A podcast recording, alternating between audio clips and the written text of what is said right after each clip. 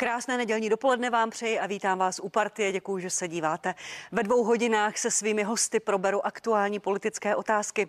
Na kom a jak chce vláda ušetřit a dodrží slib, že nezvýší daně. Jaké bude hnutí ANO s Andrejem Babišem v pozadí a co čekat od zítřejší schůzky nově zvoleného a končícího prezidenta? I na to se dnes budu ptát, i to budou dnešní témata. Pozvání do studia dnes přijali paní Alena Šlerová, předsedkyně poslaneckého klubu Hnutí Ano a místo předsedkyně Hnutí. Dobrý den. Dobrý den a děkuji za pozvání.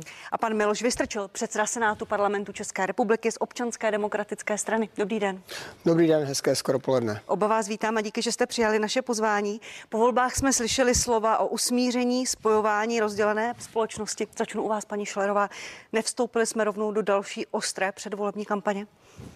Já si myslím, že určitě ne, že je důležité spojit společnost.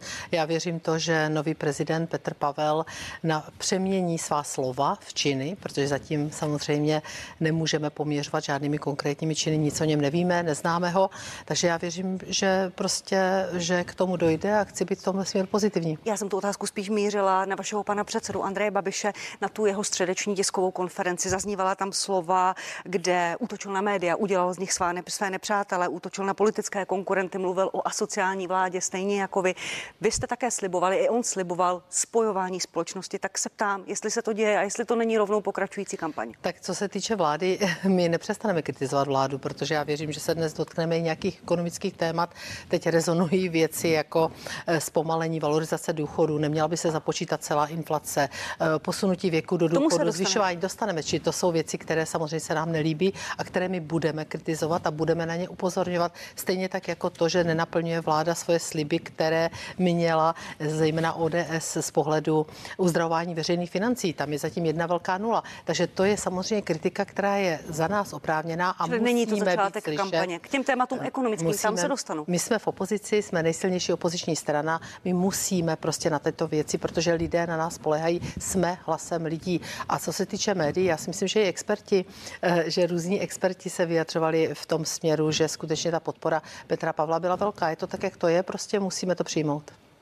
Obecně si myslíte, že média prostě selhala jsou nepřátelé Andreje Obecně Babiše? určitě ne, obecně ne, ale já jsem četla i a slyšela třeba i ve vaší televizi názory různých mediálních expertů, poslouchám velmi často vaši televizi a ti se shodovali na tom, že prostě kdyby se obešly i různé redakce, tak by tam vyhrál Petr Pavel. To prostě tak je, takhle, takhle to bylo nastaveno a my se musíme to vzít ve zřetel, což je, neznamená, že tak. jako opozice přestaneme mlčet. To otázka médií asi na nějakou, na nějakou roz, rozsáhlejší debatu a rozsáhlejší širší ano. analýzu než tady v tomto uh, Určitě. pořadu. Šlo mi spíš o tu retoriku Andreje Babiše. Uh, pane předsedo, já zopakuju otázku. Slyšeli jsme slova o usměřování. Jsme znovu v předvolební kampani podle vás?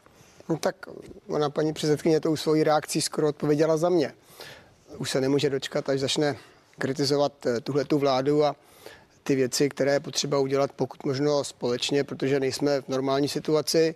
Jako jsme nebyli v normální situaci v období covidu, tak nejsme nyní v normální situaci, protože na Ukrajině válka, má to své dopady a své důsledky a pokud eh, to chceme úspěšně zvládnout a skutečně chceme dělat politiku, kterou děláme pro občany a ne třeba pro, jedno, pro jednu stranu nebo hnutí, tak eh, v některých věcech bychom měli být objektivní a nejenom kritizovat a nejenom říkat, co všechno je špatně. Já si myslím, že prostě dneska není možné se stavět té situaci tak, že budu říkat zároveň, že je potřeba šlapat na plyn a zároveň brzdit. Rozumím. Znamená, přidejte všem a všem, všem pomožte a zároveň ale šetřite. To znamená, Neříkám. to jsou věci, tomu se, které nejdou. K tomu, které, tomu, k tomu se dostanu, pane předsedo. Které prostě není možné, není možné dělat a já bych byl velmi rád, eh, pokud by třeba s tím, že máme Eh, nové tváře v nutí ano, jak nám bylo řečeno a třeba na ty staré nám bylo řečeno, abychom zapomněli, abychom mohli zapomenout i nějaký styl politiky, který právě eh, prezentovali bohužel už nejen ty, nejen ty staré tváře ano, na které věřím, že budeme moci zapomenout, ale i ty nové tváře ano. Slova o usměřování a zasypávání příkopů, pane eh, předsedo, děláte i vy, politici vládní koalice, proto všechno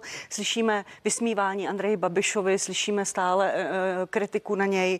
Uh, některý, někteří vaši kolegové vyprovázejí Miloše Zemana z hradu takovými verbálními kopanci. Je to také správně? Není to správně, já si myslím, že bychom v tomto měli držet nějakou úroveň, která odpovídá eh, tomu, jak se mají lidi k sobě slušně chovat. Řekl bych, že naprostá většina vládních politiků se o to snaží, ale prostě nemůžete každému říkat, co má kdy dělat, tak co má kdy říci a někdy se stane, že když jemu bylo někdy ublíženo, že se potom ten člověk neovládne a reaguje na to třeba taky nepřiměřeně. Je to, je to těžká situace. Mm, problém je v tom, že potom vlastně mají tendenci i lidé eh, chovat se podobně v různých jiných vztazích, na různých jiných úrovních a to si myslím, že ty zemi vůbec nepomáhá. Děkuji za odpověď. Eh, paní předsedkyně Šlerová, Andrej Babiš zůstává předsedou hnutí, zůstává i poslancem. Chcete být všelidovou stranou, ohlásili jste, nově oficiálně cílíte i na voliče sociální demokracie SPD. Jak byste popsala jako ta hlavní tvář hnutí, kterou jste se stala, to zásadní téma, kterou budete v té roli prosazovat? Ještě malinkou reakci eh, na pana předsedu. On řekl společně. To velmi vítám, že jste řekl společně. Co chápu ve vašich slovech, že mluvíte i o opozici společně. A pokud společně, tak potom prosím tlačte na své kolegy, hlavně z vládní pětikoalice, ať s námi mluví, ať se nedozvídáme zásadní ekonomická témata, ale i jiná politická z médií. To bych chtěla poprosit a teď k vaší otázce. Nechám reagovat pana, pana Vystupka, vy jste to tam ještě jednou zvedla. Já musím říci, že ta představa, že nejdříve si všechno koalice předjednává u sebe a pak to projednává s opozicí, myslím tím detailně, je milná. Tak to není. Není to tak, že by si někdo něco upekl a pak se s vámi bavil. E, spousta věcí, které vy říkáte, třeba já ani taky nevím. A to jsem koaliční senátor. A žít v tom, že teda oni se na nás připraví a pak nám to na poslední chvíli říkají, to je zase jedna věc, která potom rozděluje.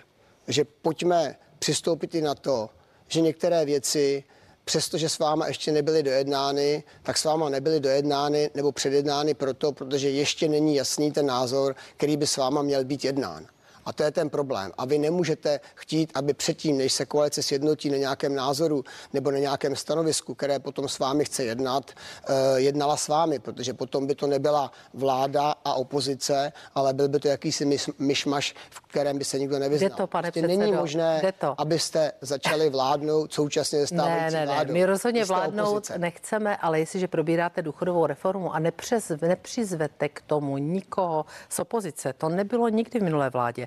A my jsme byli v těžké krizi, v covidové krizi a já jsem svolávala různé videokonference, protože nebylo možné jednat eh, prostě napřímo kvůli opatřením a tam jsem spoustu věcí předenávala. Já jsem i předenávala s vámi ze senátory, protože mi záleželo na tom, aby třeba kompenzační bonus nebo některé tyto hmm. nestandardní instituty a zákony byly schváleny velmi rychle. Takže vám. je to možné. Já, je to možné. to říct. Já upozorňuji, že to není tak, že by dneska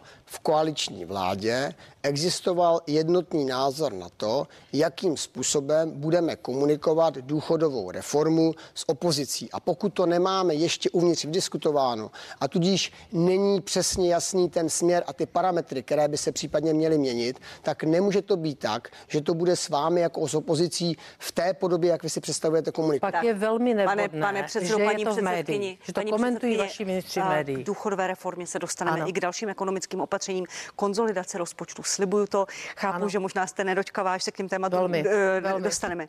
Zajímá mě situace v hnutí. Ano, Andrej Babiš zůstává předsedou, ano. chcete být všelidová strana, zastupovat i voliče sociální demokracie, SPD. To je velmi široké rozkročení. Tak mě zajímá to hlavní téma, které budete prosazovat. Eh, paní rektorko, já jsem, když jsme měli předsednictvo a vlastně připravovali jsme se, tak já jsem se dozvěděla, protože já v hnutí ano nejsem dlouho.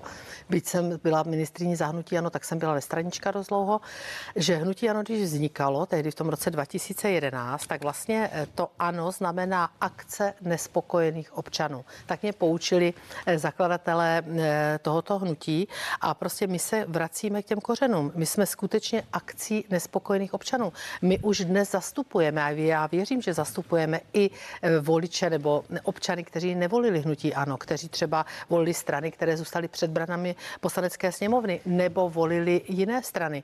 Prostě já jsem přesvědčena, že ta témata, pokud se k těm ekonomickým tématům dostaneme, a nejsou to jenom důchody, je to zvyšování sociálního pojištění. Že chcete zastupovat nespokojené občany v České ano, republice, chceme, nespokojené s vládou, my chceme, tomu. Ano, my chceme zastupovat všechny nespokojené občany s touto vládou a věřte, že teda já se pohybu v normálním světě, normálně chodím nakupovat, bavím se s lidmi, že těch lidí, píše mě strašně velké množství těch lidí skutečně přibývá. A vy jste si o voliče ČSSD a SPD na té tiskové konferenci po vašem předsednictvu řekli velmi otevřeně. Pan předseda kritizoval pana Okamuru, kritizoval pana Šmardu, že byste teoreticky získali tyto voliče, ty strany, omluvte mi ten termín, vysály. S kým budete vládnout?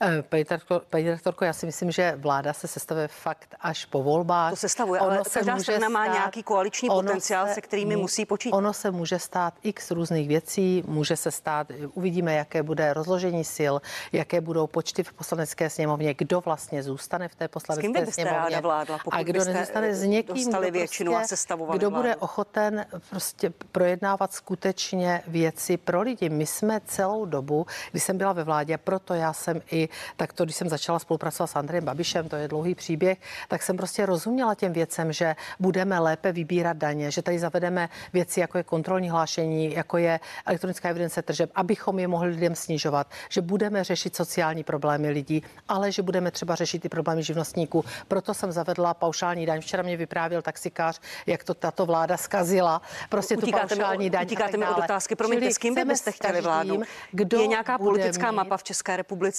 Uvidíme. Chcete získat ona voliče může být, ČSSD, ona SPD? může být úplně eh, klidně překreslena, tak já, se, já věřím, že jsme z velké části už získali, že prostě, že velká část voličů ČSSD nás volila a vůbec eh, já si myslím, že pan eh, předseda se vymezil proti tomu, že předseda ČSSD prostě vyzve voliče a ti nevolí Andreje Babiše. To prostě je úplně, úplně mimo mísu a k tomu on se prostě vyjádřil. Pane předsedo Senátu, ano, bez Andreje Babiše by podle Ivo Vondráka, který skončil v předsednictvu strany mělo větší koaliční potenciál.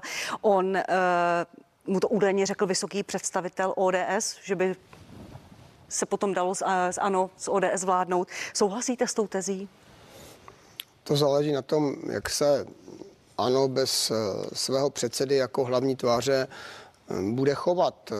A já zatím z těch reakcí, které mám, Eh, nemám pocit, že by se ten koaliční potenciál ano významně zvyšoval, ale já si skutečně myslím, že na to je ještě čas, je potřeba si počkat, jakým způsobem teď hnutí ano k těm věcem, které jsou před námi, bude přistupovat, zda bude skutečně, jak jsem již říkal, eh, jenom, jenom kritizovat a nebude k té věci přistupovat objektivně a nebude si schopnou uvědomit, že prostě ta situace, ve které se nacházíme, není normální situací, ve které se dá normálně postupovat i v těch ekonomických věcech, i v těch věcech, které se týkají obrany a ochrany státu, i v těch věcech, které se týkají naší budoucnosti. A e, vláda, která je odpovědná, prostě musí mít na paměti všechno. Nejen e, ty věci, které se týkají hospodářství, ale i ty věci toho, zda jsme v bezpečí a toho, jak se bude žít našim dětem, našim vnukům a jak to vypadá například i s životním prostředím a podobně. To všechno ta vláda by měla v rámci svého vládnutí mít na mysli a neměla by se soustředit pouze na jednu, dvě nebo tři věci věci.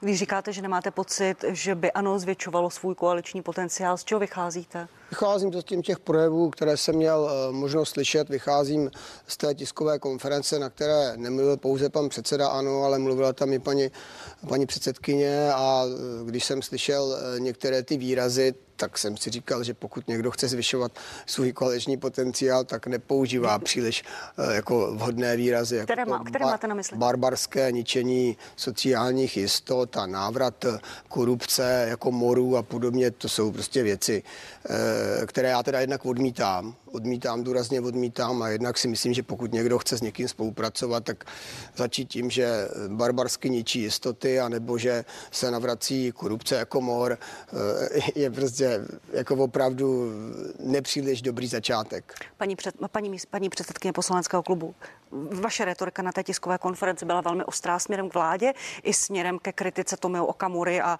a e, lákání voličů SPD. Jde to dohromady? Nesni, ne, ne, ne snižujete si v honbě za novými voliči svůj koaliční potenciál a potom nebudete mít s kým vládnout? Tak já bych ještě chtěla jednu větu.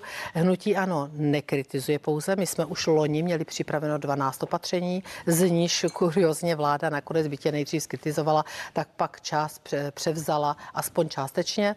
My opět si připravíme vlastní v vozovkách programové prohlášení naší stínové vlády. Mimochodem už zasedala po 52. takže my skutečně každý týden prostě zasedáme, hodnotíme ty kroky a přicházíme s vlastními návrhy, ať už poslaneckými, tak prostě s vlastními návrhy řešení a v tom budeme pokračovat. Takže není to jenom o kritice. To bych chtěla poznamenat. Ano, já jsem kritická, protože ODS tady slibovala uzdravení veřejných financí. Slyšeli jsme několik čísel, 100 miliard se škrtne, 120 dokonce, pak 80. Teď pan pre, premiér premiér řekl v novoročním projevu 70. Eh, tento týden řekl ministr financí asi 55, takže už máme asi páté číslo a je to jedna velká nula. Já, když jsem přišla s plánem konzolidace jako bývalá ministrině financí, měla jsem ho nachystaný, že jsem nevěděla, jak dopadnou volby, tak jsem slyšela od zástupců ODS málo ambiciozní, to je málo a tak dále. Co vidíme teď? Vidíme jednu velkou nulu. A pan předseda hovoří o tom, já rozumím, my nejsme součástí vlády, není nutné s námi komunikovat jednotlivé kroky, ale je slušné možnost prostě kroky, které mají překročit toto volební období a bez sporu překročí, tak prostě, abychom se nedozvídali v médiích od ministrů, ne třeba z nějakých eh, neověřených zdrojů od ministrů, to je prostě Promiňte, ale to bylo, to bylo i za vlády, ve které mělo buď ano velký podíl, nebo ji dokonce vedlo, že jsme se to, dozvídali různé dílčí to, návrhy a tak dále. se nám to. A já sama za sebe říkám, že jsem několikrát iniciovala schůzky s tehdejší opozicí, protože mi záleželo na tom, aby ty věci věci hladce prošly, protože byly pro lidi, byly pro živnostníky. Eh, než ty jednotlivé návrhy rozebereme eh, detailně, ještě dovolte jednu otázku eh, ke situaci uvnitř hnutí. Ano, Ivo Vondrák řekl, že jeho odchod urychlila vaše slova o zrádci a podrazu, že to nemá zapotřebí, že je důležitější říkat pravdu. Jste hnutím, kde opačný názor nesmí zaznívat? Ne, v žádném případě.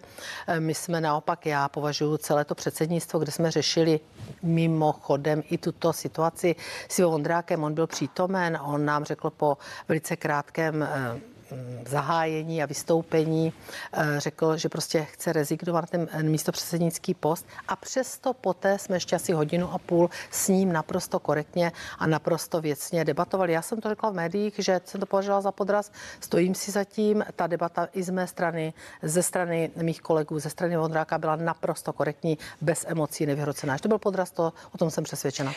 Pojďme, jak jsem slibovala, rozebrat jednotlivé návrhy, které zaznívají ve veřejném prostoru. Může jenom jako malý, malý, malý, jenom k tomu, co říkala paní, paní předsedkyně, to je, to je totiž přesně ono. Pokud diskutujete například to, jak by mohla vypadat penzijní reforma, tak samozřejmě v rámci té diskuze vznikají různé návrhy a není úplně možné, aby se neformálně potom nedostali k opozici. A pak jsou tam dvě možnosti. První je, že ta opozice taky neformálně reaguje a je potom možné rychleji připravit nějaký jednotný názor koalice, který potom je s tou opozicí oficiálně komunikován. A nebo druhá je, že se ten neformální názor vezme a využije v médiích proto, abych se vymezil, vyhranil a ukázal, že takhle nikdy. A jestli tímhle tím způsobem post, budeme postupovat, a tak zatím paní předsedkyně v některých případech právě v oblasti penzijní reformy postupuje, tak se nikdy nedohodneme. A buď máme chuť se dohodnout, pak budeme tolerovat některé věci, protože se nám taky stávaly, a nebo to tolerovat nebudeme a tím pádem říkáme, my nemáme chuť se dohodnout. A to je prostě umění komunikace, a to je to, co my buď budeme dělat pro ty občany, anebo to budeme dělat pro sebe a pro svoje zvyšování svých preferencí. Pane a to je zásadní rozdíl mezi přístupem ke službě voličů. Jak se buď to dělám proto, abych měl větší preference, nebo proto, abych e, něco opravdu Rozumím. skutečně vytvořil, co této zemi pomůže. Pojďme být, prosím, pojď, pojďme, pojďme být prosím konkrétní. Pojďme klidně zůstat u důchodové reformy. Ano. Ten neformální návrh zazněl v médiích od Jen bych pana ministra rád, Kdyby zaniklo to, jak tady zaznělo, jak se dole savolá, tak se zase ozývá. To je přesně to, co tu zemi potápí. Tak já věřím, Děkuji vám za to vyjádření. Teď jste to řekla půj, úplně jasně. Že už půjdeme těm věcem, které lidi zajímají a že se něco dozvědí. Pane předsedo Senátu, zaznělo uh, návrh, pracovní návrh Ministerstva práce a sociální věcí, že by byla zvýšena hranice odchodu do důchodu na 68 let. Pro vás, jako občanského demokrata, předsedu Senátu, je to přijatelné v nějaké verzi? Ministr Jurečka potom to mírnil, že by to nebylo pro každého, ale to číslo tam existuje v těch pracovních návrzích. Vážená paní redaktorko, jestli je to číslo v eh, pracovních návrzích, tak já si počkám, až budu mít oficiální stanovisko vlády k tomu, jakým způsobem chce realizovat důchodovou reformu a dojde potom, předpokládám, té komunikace s opozicí, protože ta je zásadní. Nemůžeme dělat penzijní reformu bez toho, aniž bychom se dohodli s opozicí, protože v tom okamžiku to bude nějakou omezenou dobu, což nelze. Rozumím. Pozorňuji, že důchodová reforma se týká lidí 50 minus, znamená 50 let a mladších. To znamená, pokud vy po mně chcete nějaký názor na něco, co zaznělo, není potvrzeno a není oficiální názorem, tak se na mě nezlobte. Ale v tuhle okamžik já vám k tomu nebudu říkat nějaké další své názory a tím potom dávat náboj opozice, aby říkala, a on ještě taky vystrčil, řekl. Tak buď se budeme bavit seriózně a budeme počkáme si na ten výsledek, který potom budeme komunikovat a obhajovat, nebo budeme říkat, že s ním nesouhlasíme, i když jsme ze stejné strany, a nebo to budeme dělat tak, že řekneme, my jsme něco slyšeli, ono to sice není ještě úplně pravda, ale já bych ráda znala váš názor. A já takhle debatovat neumím. Eh, já se na vás samozřejmě nezlobím, promiňte, ale promiňte, podle mě je legitimní ptát se politiků, vysokých ústavních činitelů na jejich politický názor, jestli se ano, obejdeme řeknu. bez zvyšování hranice věku odchodu do důchodu nebo ne. Neobejdeme se bez penzijní reformy, to víme všichni, protože uh, ten předpokládaný deficit uh, důchodového účtu bude více než 60 miliard v tom hmm, roce. Bude víc. To je bude určitě možná bude víc, víc, a tak, no, jasně. 80. A v tom okamžiku musíme hledat, který parametry budeme měnit je pravda, že důchodový věk je jeden z parametrů, který by mohl částečně ten problém, který máme řešit. Pokud je to jeden z parametrů, pojďme se o něm bavit. Rozhodně za sebe říkám, že si nedovedu představit, že se, 60, že se důchodový věk eh, nebo věk odchodu do důchodu zvýší všem. To je nesmysl. Že jsou profese, kde to není možné jsou profese, kde dlouhodobě lidé stejně pracují většinově delší dobu e, v práci než je 65 let. A to je podle mě věc, která je k diskuzi, ale já nejsem ten, kdo tu diskuzi má vést. Já za sebe říkám politický názor, že si myslím, že to je parametr, o kterém se musí diskutovat, že jsou tam i, je tam i potenciál pro zvýšení v některých případech a nechci říkat jako neodborník, které to přesně mají být a jak budou vydefinovány. Děkuji Mimochodem, v Komisi pro spravedlivé důchody tato debata debata probíhala také, kam teda mimochodem paní ministrině nechodila. Uh, pane předsedo, děkuji vám. Nechám vás pane předsedo, děkuji vám za odpověď. Eh, děkuji vám za od... reagovat. Musím. Budete, já jenom dořeknu tu uh, svoji větu. Děkuji vám za odpověď. Já jsem tu otázku pokládala proto, že to, ten návrh zveřejnil ministr práce a sociálních věcí a my se na něj prostě logiky věci ptáme. Paní, Přesně paní Šilerová, pojďte reagovat na to, že jste Přes, nechodila na, na komisi pro spravedlivé důchody, pak položím On, otázku. Pan předseda, pan předseda o tom mě nic neví, tak já ráda mu to řeknu, ale já začnu od začátku a nezapomeňte, na tohle určitě nezapomenu. E, toto není důchodová reforma. Toto je pouze to, co, a vy jste správně řekla, řekl to ministr práce sociálních věcí, takže to není reakce na nějaké jedna paní povídala, to prostě řekl ministr, vicepremiér této vlády, že prostě on s tímto návrhem přijde. To není důchodová reforma, prosím, to jsou parametrické změny, zatím to, co se objevuje, toto je jedna z parametrických změn. Ono se posuzuje každých pět let, se posuzuje takzvaná doba dožití, která, která se posuzovala někdy v půlce našeho vládnutí, bude se posuzovat někdy, já nevím, za, to vyjde možná za tři roky, možná za dva, se znovu bude posuzovat a tam, nej, tam nemůžeme jenom vykřiknout, posuneme věk do důchodu. Ano, to má samozřejmě vliv na veřejné finance, ale my k tomu musíme mít dobu dožití, musíme k tomu mít nějakou analýzu zdravotního stavu. Doba dožití nevždycky s tím souvisí a pak se musí přijít. O tom mluvil ale i pan minister práce a, a také se, se nezvyšuje říct, doba dožití ve zdraví, to je problém. Lidé, lidé si přečtou 68 let a si začnou z toho vyvracet. A musí se říct, kterých ročníků se to bude týkat, kterých profesí se to bude týkat. A toto je přesně ta věc, o které my bychom rádi debatovali. Ale nikdo s námi nedebatuje. My čteme jenom články a vyjádření členů této vlády. Zeptám Takže se vás, paní, paní předsedkyně, já se vás zeptám stejně na váš politický názor. Můj... Protože to, že je důchodový systém podle demografických křivek neudržitelný, víme dlouho. O nutnosti reformy důchodové se debatovalo i za vaší vlády. Ta reforma nikdy předložena nebyla, neměla ani paragrafové změní, nikdy se s tím nepracoval. Vaše vláda to prostě neudělala. Obejdeme se v nějakých změnách. Budou to parametrické změny nebo důchodová reforma bez toho, že se zvýší věk odchodu do důchodu? My se určitě neobejdeme, tady souhlasíme, víte, že jsem taky pozitivní s důchodovou reformou. Za 30 let to žádná vláda nepřipravila, včetně té naší, ano, uznávám to, včetně té naší. Proto já jsem prosadila, když jsem věděla, že eh, v komise pro spravedlivé důchody, kterou vedla paní profesorka Nerudová, nikam nespěje, že to prostě nikam nespěje, že se tam eh, vymýšleli pouze na videové straně novinky, aniž by se řešila příjmová strana, tak jsem tedy navrhla a prosadila na naší vládě, ať se obrátíme na OECD, na nezávislé experty. Ta studie tady existuje, rok, rok a půl tady, tady pracovali. opracovali, je to na MPSV, je to na ministerstvu financí, odkazují na to opakovaně. A to budete chtít vy jako opozice, aby s tím minister práce, pan Jurečka, pracoval? minimálně podívá, to byli nezávislí experti A vy víte, že jsem to nepodíval jenom? Nevím, neslyšel jsem nikdy žádné vyjádření. Třeba ano, já toto netuším. Určitě. Třeba ano, třeba ne. Byli to nezávislí experti, to znamená experti, kteří nebyli eh, žádným způsobem spojeni s, jakoukoliv, s jakoukoliv politickou stranou v této zemi. A ještě jsem tam nechodila, pane předsedo, tak o tom nic nevíte, tak já vám to ráda řeknu. Eh, já jsem dostala tehdy eh, jediné jedno místo, Žádala jsem paní ministrini tehdy a žádala jsem prostě, obracela jsem se, abych tam mohla posílat lidi víc, včetně sebe. Nebylo mi to umožněno, takže chodila tam moje náměstkyně, paní Bilková, která mě pravidelně referovala z každé té komise, takže mě to nebylo umožněno, jenom pro vaši informaci. Pane předsedo Senátu. Možná takové tři věci. První, ve svém programovém prohlášení, které vláda Andreje Babiše nezměnila, v roce 2017 je napsáno, že udělá důchodovou reformu. Nestalo se tak a souhlasím s paní ministriní, že to, co se dělo na komisi pro spravedlivé důchody, nebylo hledání důchodové reformy, ale ne. jenom hledání dalších výdajů. Ano. S tím souhlasím, ale paradoxní je to, že vláda předsedy hnutí ANO, z ministrní financí za hnutí ANO, to v pohodě sledovala a vůbec se tím, že to má jako svůj úkol, jako svůj závazek v programovém prohlášení, nezabývala. A nechala to těm dalším.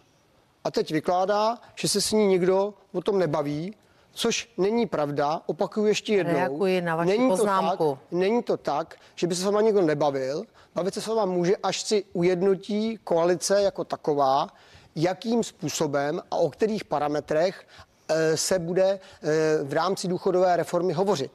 Není možné, aby to bylo tak, že bez toho, aniž by tam byla schoda a dohoda, začalo se jednat s opozicí, protože by to nikam nevedlo. To je přece úplně jasný. Další věc. No, není. Jako věta, věta, pan předseda o tom nic neví. Je typická věta člověka, který se nechce dohodnout. O té komisi, Protože, kde jste řekl, že jsem, jsem nechodila. O já té jsem komisi. Tam chodil, a e, to, řekla jste tu větu už dvakrát a je to úplně jednoznačný, protože vy se nechcete dohodnout. Vy to jakoby takhle všem naznačujete, že jo, ale ve skutečnosti to je jinak. Protože vám nejde o to, co se stane s těma lidma a zde, zda budou nebo nebude za 30-40 let na, na důchody. Vám jde o to, kolik teď budete mít procent, abyste mohli potom vládnout a mohli jste se dělat svoji politiku, která není zdaleka pro všechny lidi. Tak děkuji, nechám vás ještě reagovat. Paní, paní předsedkyně, pojďme postupně. Uh, proč vaše vláda nedodržela slib, že předloží důchodovou reformu? Mm-hmm. Co mhm. bylo tím důvodem? Jestli mi můžete upřímně mm-hmm. odpovědět. Jenom ještě malou reakci na vás. Další přísloví, mám rada přísloví samozřejmě netýkám vám, jenom používám to přísloví podle sebe, soudím tebe. Takže teď jste vlastně uh, soudil mě podle toho, jak byste to dělal vy. Takže pojďme zpátky. Program prohlášení vlády, toto jsme skutečně nedodrželi. Nebudu se vymlouvat. Dílem to bylo covidem, dílem to bylo tím, že to, co připravila tato komise pro spravedlivé důchody, prostě nebylo realizovatelné, nebylo možné někde vzít. Tak mohli jste to dělat ve vládě, mohli, měli jste... Dělali, dělali, my jsme o tom několikrát debatovali. Já jsem v té vládě seděla. Čím to bylo? Od pana, nenalezla se, nenalezla nenalezli jsme, eh, nenalezli jsme zhodu, protože skutečně nebylo možné ty parametrické změny, tak jak Komise pro spravedlivé důchody pod vedením profesorky Nerudové je vlastně uvedla, to byl, to byl poradní orgán ministrině Maláčové, takže ne poradní orgán naší vlády, tak prostě nebylo možné realizovat. Samozřejmě do toho přišel covid, nevymlouvám se, ale my jsme aspoň to programové prohlášení vlády nezměnili. A říkáme ano, splnili jsme 85% věcí, nesplnili jsme tento úkol. Vy ho hodláte, nebo vaše vláda ho hodlá měnit už po roce. To znamená, tento závazek a smlouvu s voliči Tak. po roce chcete změnit. Paní předsedkyně, prostě za budete, budete hledat schodu na, na nepopulárních opatření, které ta reforma přinese i za cenu ztráty politických bodů s vládou? Musíme samozřejmě, vidíte, že jsem eh, teď mluvila k, o pozdějším odchodu věku do důchodu a řekla jsem nepřijatelné. Pro mě bylo nepřijatelné jiné věci. A to je třeba zpomalená valorizace. Recept Nečas Kalousek, ten se opět vrací do politiky To odmítáte. ODS. To naprosto odmítáme. Je to udržitelné takto ale valorizovat penze? Jak, to znamená, že my v momentě, kdy je tady problém a je tady skutečně problém, strukturální problém veřejných financí, já jsem se domnívala, že ODS má připravený recept, když to slibovala před K tomu se dostanu. nemá. Mě zajímá uh, Tak, i zpomalení valorizace. Teď jste to na, valorizace mě vadí. To znamená, aby se v- nezohlednila celá inflace a zohlednila se, zohlednilo se pouze dvě třetiny inflace. Já si vzpomínám, Kalousek s Nečasem tedy navrhli jednu třetinu. To znamená, to je opět ten starý recept. To znamená, doplatí na to ti, kteří si nemohou pomoci, ti, kteří celý život eh, platili a do sociálního systému pracovali, tak ti na to teď mají doplatit. A máme se dívat na to, jak minister financí v tichosti připravuje eh, tady snížení daně z hazardu a podobné věci. Už to jednou podpořil, tak to mi teda velmi vadí. Ale co se týče odchodu věku do důchodu, my chceme vidět ty parametry, proto já volám, ukažte mi ty parametry, nám, ne mě, ukažte nám ty parametry, mluvte s námi a já taky si umím představit profesi hmm. jako vědecký pracovník, vysokoškolský profesor, kteří stejně v těch 65 neodejdou do penze, pokud jsou zdraví. Ale neumím si představit zdravotní sestru, někoho u pásu v automobilce, eh, hasiče Tak to i a pan- tak to dále, i pan Jurečka vyloučil, že, ale eh, žádné parametry, se to ty parametry nebude. jsme slyšeli úplně jiné. Seděla tady u vás paní předsedkyně poslanecké sněmovny a říkala úplně jiné parametry, než jsem si potom přečetla, že řekl pan ministr. to je to, co mi vadí. Děkuju. To mi vadí. Vaše, vaše reakce, pane Prvně eh, krátká replika na to, podle sebe soudím tebe, doporučuji to aplikovat i na větu, pan předseda o tom nic neví. A nyní teda, nyní teda eh, k tomu, co tady říkala paní ministrině bývalá financí i v letech 2020 a 2021. Jak jsme slibovali, co všechno uděláme. My nejsme v normální situaci. V Evropě, v části Evropy je válka. Musíme změnit programové prohlášení a musíme se tomu přizpůsobit. První úkolem vlády je za, za, eh, starat se o bezpečí téhleté země. To znamená starat se o to, aby nám dobře fungovaly vztahy v rámci naší obrany aliance. Starat se o to, abychom vysvětlovali nesmyslné výroky některých předsedů, například hnutí ANO, aby jsme vysvětlili, že jsme spolehlivým bezpečnostním partnerem. Potom se musíme starat, abychom udrželi sociálně ekonomický smír a potom o budoucnost. A proto musíme změnit to gr- programové prohlášení. Já bych tady mohl vykládat. Paní ministrině financí Šilerová v letech 2020-2021 nasekala dluhy za 800 miliard korun. Ona řekne, byl covid. Já řeknu jasný. V roce 2021 to bylo tak, že HDP, HDP, mm, dluh HDP byl plus 4,2%. V Evropské unii minus 1,9. To znamená, my jsme měli největší nárůst dluhů Ne, to máme teď. v roce Hned vám 2021. to ukážu. To máme teď. Mi, v roce máme 2021 plus Za 22. 4,2% Za 22 HDP, největší nárůst. Evropské unie minus 1,9. Pane Teď předsedo, je, poslední pa, čísla pa, pa, Eurostatu. počkejte, pane, 2021. pane předsedo, ještě, teď, ještě k důchodům. Zpomalení Ano, valorizace přesně důchodů, je to pro vás přijatelné? Zaznívají návrhy, že by se nevalorizovalo podle celé, ale pouze dvou třetin inflace. Zpomalení valorizace důchodů je varianta, kterou si musí promyslet minister práce sociálních věcí a poté, co to navrhne, tak se o tom Ale znovu máte budeme názor, bavit. ne? Máte nějaký názor? A já za sebe říkám, že v tuhle tu chvíli je potřeba zejména zachovat to, aby eh, všichni důchodci měli tak vysoký důchod, aby mohli důstojně žít. A dovedu si představit, že při takto vysoké inflaci může dojít k tomu, že se i o tom, jestli valorizace může probíhat tak rychle, jak do posud budeme bavit. Protože je to jedna z věcí, no. která je před námi a která, prostě pokud to neuděláme, může způsobit, že dlouhodobě se dostaneme do takého deficitu důchodového účtu, že potom za 30-40 let ta důchody nebude. Rozumím. Pojďme, pojďme k těm návrhům, které zaznívají ve veřejném prostoru. Ministr financí, váš kolega z ODS Zbigněk Stanjura říká, že chce do jara někdy v květnu představit úspory 70 miliard. Z těch 70 miliard by měly být zhruba dvě třetiny na straně výdajů, zbytek příjmy. Pane, uh, pane Vystrčile, koalice spolu vyhrála volby s velkým slibem, že konzoliduje veřejné finance, že ušetří 100 miliard korun jenom na výdajích. Neporušujete slib a proč to nejde? Já nevím, jak tomu budete říkat. Já říkám, že v době, kdy vznikalo programové prohlášení vlády, tady nebyla válka. Jo. Je stejně, jako kdybyste řekla, že si v baráku vybudujete sprchový kout, že si tam uděláte ještě ubytování pro návštěvníky a pak vám ten barák vyhořel. A vy jste najednou řekli, já nebudu budovat sprchový kout, já nebudu dělat ubytování pro návštěvníky, protože já mám rozbitou střechu. A to je přesně ta situace, ve které se tady ta vláda ocitla. To znamená, je tady situace, kdy my musíme se starat o ty věci, o kterých jsem mluvil. Rozumím. A znova se musím. Ne, omlouvám se, omlouvám se, pane předsedo. V tom rozpočtu je strukturální deficit 220 miliard. Ano. To jste věděli, když jste vládu přebírali. A ten tam bude a byl by bez války, bez covidu, když prší, Přesně. když svítí slunce. Mě zajímá, jestli se nespro nevěřujete tomu slibu, který jste dali, že ušetříte 100 miliard korun. Petr Fiala říkal, že to bude velmi jednoduché, sliboval to voličům. Teď to nejde. Teď je z toho 70. Jestli a... ušetříme 100 miliard korun v rozpočtu 2023 nebo v kterém? Ne, já se neptám, jestli to uděláte, protože pan ministr financí řekl, že už 100 miliard neušetří, že ušetří 70 a jenom zhruba 50 na straně výdajů. Tak se ptám, proč to nejde? Proč nejde ušetřit více, jsem vám vysvětlil protože máme výdaje, o kterých jsme nepředpokládali, že budou a souvisí s tou činností, kterou musíme dělat, protože ta situace je jiná, než vláda předpokládala, že bude, když připravovala programové prohlášení. A v tom okamžiku, kdy máte jinou situaci, tak místo té stavby té koupelny nebo toho stavby ubytování pro hosty musíte opravovat střechu a dělat jiné věci. Proto je neušetříte. Zrovna tak, jako paní e, poslankyně Šilerová v době, kdy tady byl covid, prostě měla dluh 800 miliard korun který tady vznikl, protože musela dělat spoustu věcí, které byly důležité.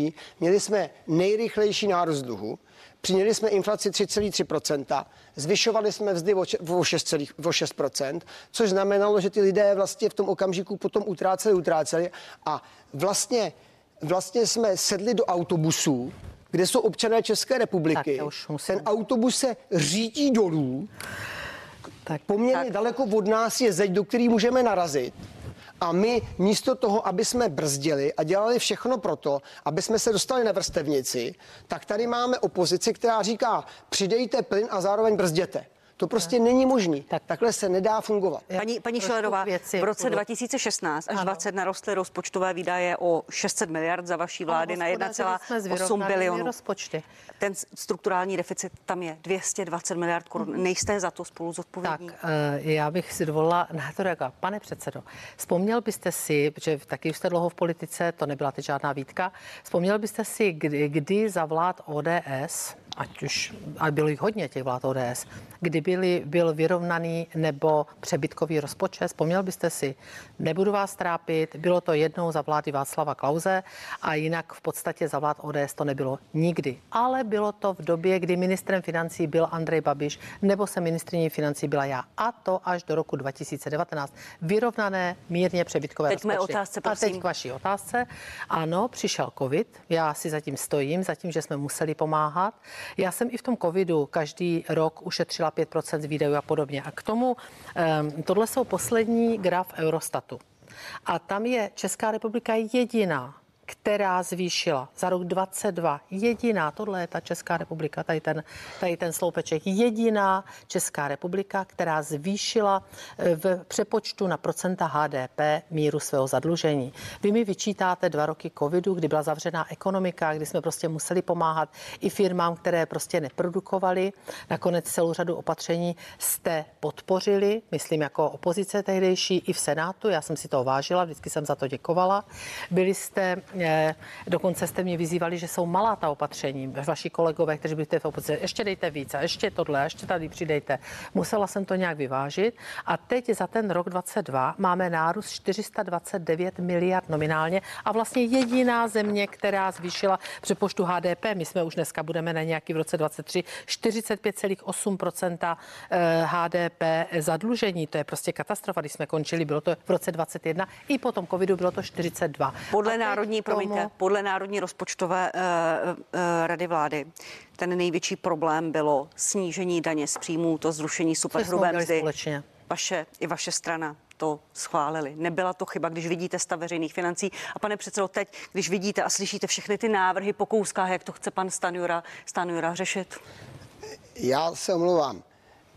Já opakuju, v roce 2021 v době covidu, kdy v České republice umřelo nejvíce lidí od druhé světové války, celém, celkem 140 tisíc, 25 tisíc na covid, došlo k tomu, že jsme měli nejvyšší deficit ze všech evropských zemí k HDP, 4,2%. To není Bylo pravda. To, je to, to pravda. Ne, to není pravda. A, Zadlužení jsme byli, byli jsme nějaká čtvrtá, s tím, pátá země. S tím, Teď jsme že ministrině financí byla paní Šilerová. No, Nyní, a teď když je válka se podívejte. na Ukrajině, no. my se musíme vypořádat s tím, co jsme zdědili. Je to stejné a pan, ta stejná paní Šilerová to kritizuje. To, aby jsme věděli, jak to celé je. Ne. A teď k vaší ne, otázce. Ne, ne. Takhle Promiňte, jenom, jenom pro, promiňte, jenom pro diváky, ne, jenom pro diváky. Dnes je eh, dluh k poměru HDP 43%, je to nejhorší poměr od roku 2013. 23 bude 45,8. Tak obsluha toho státního dluhu bude stát ročně 70 miliard korun. Ano, Zadlužení ano. jsme a to tempo bylo i podle, eh, podle uh, srovnávacích agentur velmi vysoké k tomu, Jenom co opakuju, říkám, aby, superhrubé mzdě a daně z Paní ministrině říká, paní bývalá ministrině říká, to není pravda. Ještě jedno pokud 2021 nárůst našeho dluhu plus 4,2% ale HDP. My se bavíme. Průměr Evropské unie minus 1,9% HDP. Pane předsedo, to. To když to, co se nám stalo v roce 2021, se děje teď panu ministru Staňurovi, protože je ve velmi obtížné situaci a pokud se nebudeme ano, on domluvit, nasliboval, pokud se nebudeme on domluvit, tak je to problém. On nasliboval, proč váš on, premiér on v novoročním projevu slibuje 70 miliard výdajů. To, že Váš řekl, premiér... To, že Pane Vystrčile, paní Šelerová, promiňte, promiňte, divák už vám teď prostě nerozumí. nerozumí. Přesně tak. Obejdeme se bez zvyšování daní, pane předsedo. Dodržíte ten slib, když vidíte stav státního rozpočtu?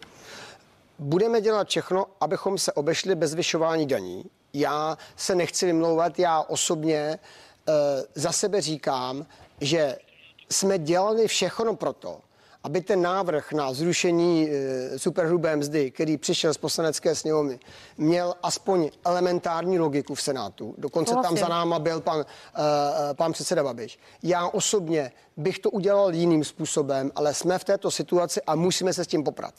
A musíme dělat všechno pro to, aby celkově ta daňová kvota nerostla. Všechno Rozumím. pro to musíme dělat. A já nejsem ten, kdo má vymýšlet ty konkrétní kroky. To po vás nechci, jenom mě zajímá váš politický názor a možná potom, až se to dostane do, politi- proto, do, do Senátu. Abychom, aby ta celková, celkové daní, daňové zatížení nerostlo.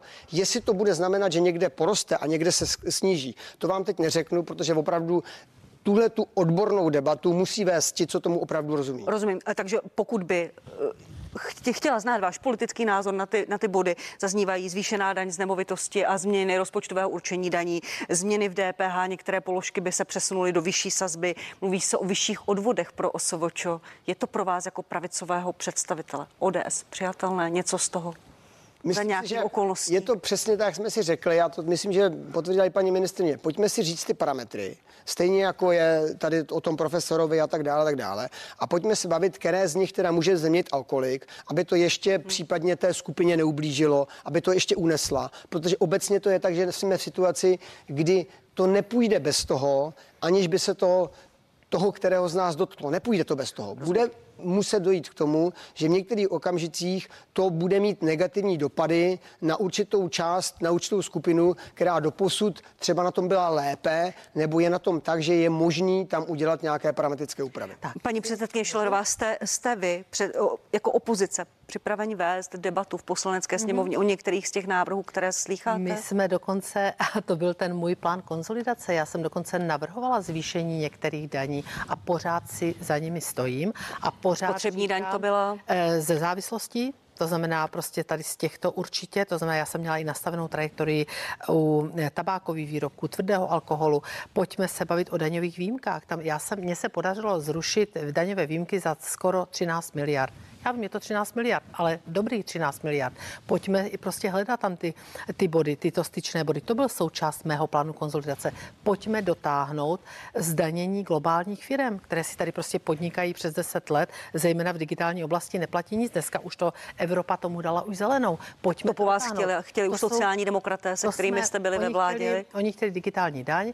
Já jsem ji nakonec, my jsme ji nakonec prosadili, nepodařilo se ji prosadit, ale říkala jsem, pojďme to dotáhnout na evropské úrovni, podařilo se to dotáhnout a tady my to podpoříme. Já vím, že to nejsou vysoké desítky miliard, jsou to nižší desítky miliard, ale proč ne? Přece to je dobře. A když to skombinujete s, nějakou, s nějakými úsporami na videové straně, kde hlavně musíte digitalizovat, tak prostě vytvoříte trajektorii, která nebude znamenat zaškrcení ekonomiky. Ty věci, které jsou tady navrhovány, zvýšení daně z nemovitých věcí. To znamená, dneska daň z nemovitých věcí 100% patří obcím. Obec, už, my už jsme to vlastně, už to bylo, my jsme to ještě upravili za naší vlády. Dneska obec si to může zvednout až pětinásobně koeficientem, sama si to reguluje, může dokonce, to jsme zavedla naše vláda, může to zvednout pětinásobně firmám, ale občanům to nechat na, na tom stavu, jakém to je. Může dokonce osvobodit, když je nějaká složitá situace.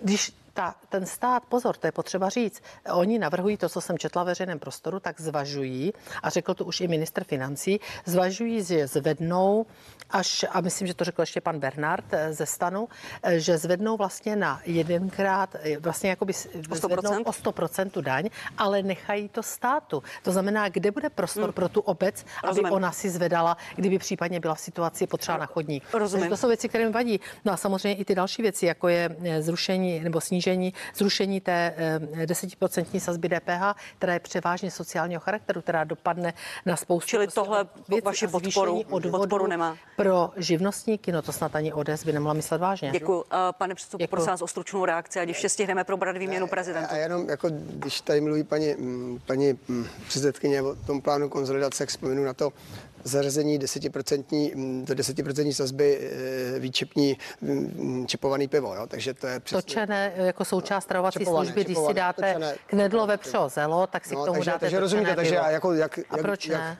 Pomohli jsme tehdy stravovacím více, službám. Více, více zdaníme, tak v případě, že by nám to mohlo Ale připomeňte i další věci, sociální služby, já nevím, připomeňte jiné věci. Bylo by možné, abych já taky mluvil a ona mi neskákala paní eh, poslankyně do řeči, nebo to není možné? Je to samozřejmě možné. A já, já promiňte, já tady nejsem Takže já to řeknu ještě velmi nerada okřikuju ani jednoho z vás, vy předpokládám, že eh, víte. V rámci mm, toho boje proti těm neřestem eh, došlo k tomu, že čepované pivo se dostalo do 10% sazby DPH, jak to je, jak to je logický, takže jenom k tomu dodávám tu věc.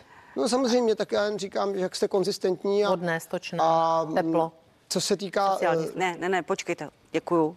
Děkuji k tomuto tématu. Pojďme stihnout eh, ještě výměnu prezidentů. Zítra se v Lánech potkají eh, prezident Miloš Zeman a nově zvolený prezident Petr Pavel. Schůzku inicioval druhý jmenovaný, pane předsedo Vystrčile. Jak to celé probíhá? Ta atmosféra kolem, jak to vnímáte? Je to podle vás důstojné a dobré předávání moci? Já věřím, že to předání té funkce prezidenta republiky eh, proběhne nakonec eh,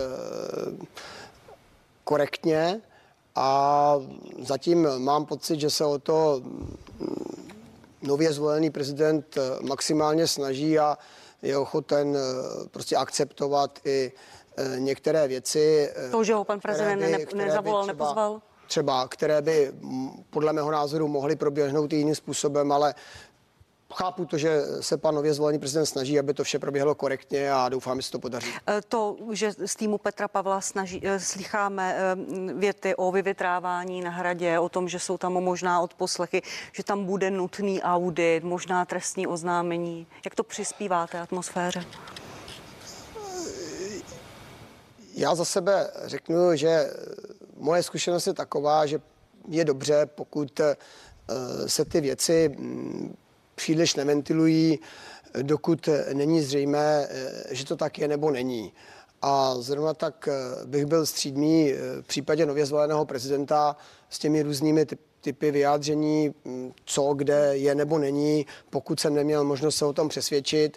Na druhé straně ta atmosféra, zejména v té předvolební kampani a v té volební kampani, je docela vyhrocená a to, že v nějakém okamžiku ten člověk řekne něco, co už možná říkat nemusel, se prostě stává, stává se to každému z nás.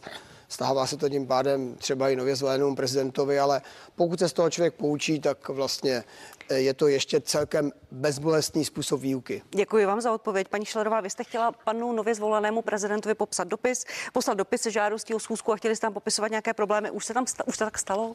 Ten dopis mám připravený, budeme ho ještě v tom nejužším vedením konzultovat. Mám takový koncept toho dopisu připraveného, takže to pořád trvá. Chceme mu tam popsat prostě ty důvody, které, eh, které nás nejvíc trápí, co bychom chtěli řešit. Já jsem navázala na to, že on vlastně, myslím, že i ve vaší televizi řekl, že chce komunikaci s opozicí. Tak. To já jsem uvítala a věřím, že s námi mluvit bude. A na tu schůzku půjde, kdo budete to vy nebo pan předseda, nebo bude vás víc? Poradíme se, uvidíme, koho pan, ještě jsme ho neodeslali, ještě jsme ho nepožádali, uvidíme, koho pan prezident pozve a pak my se prostě poradíme. A tu atmos... vedení. Rozumím. A tu, tu atmosféru, ve které se tam moc na hradě předává, je to poprvé, kdy si dva přímo volení prezidenti takto hmm. předávají hrad. To vnímáte jak?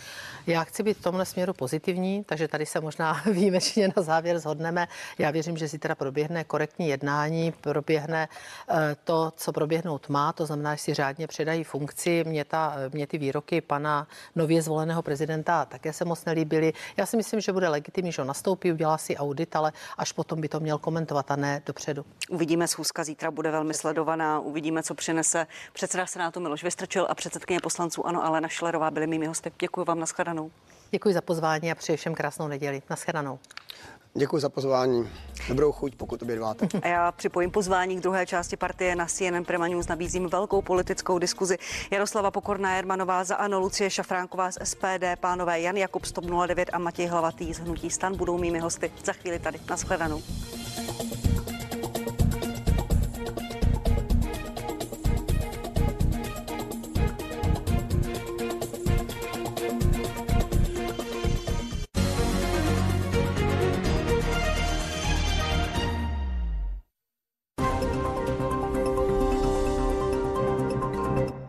Krásný den, náš svět se zase roztáčí. Nechte všechny starosti doma a vydejte se s námi na cesty. Zima už tady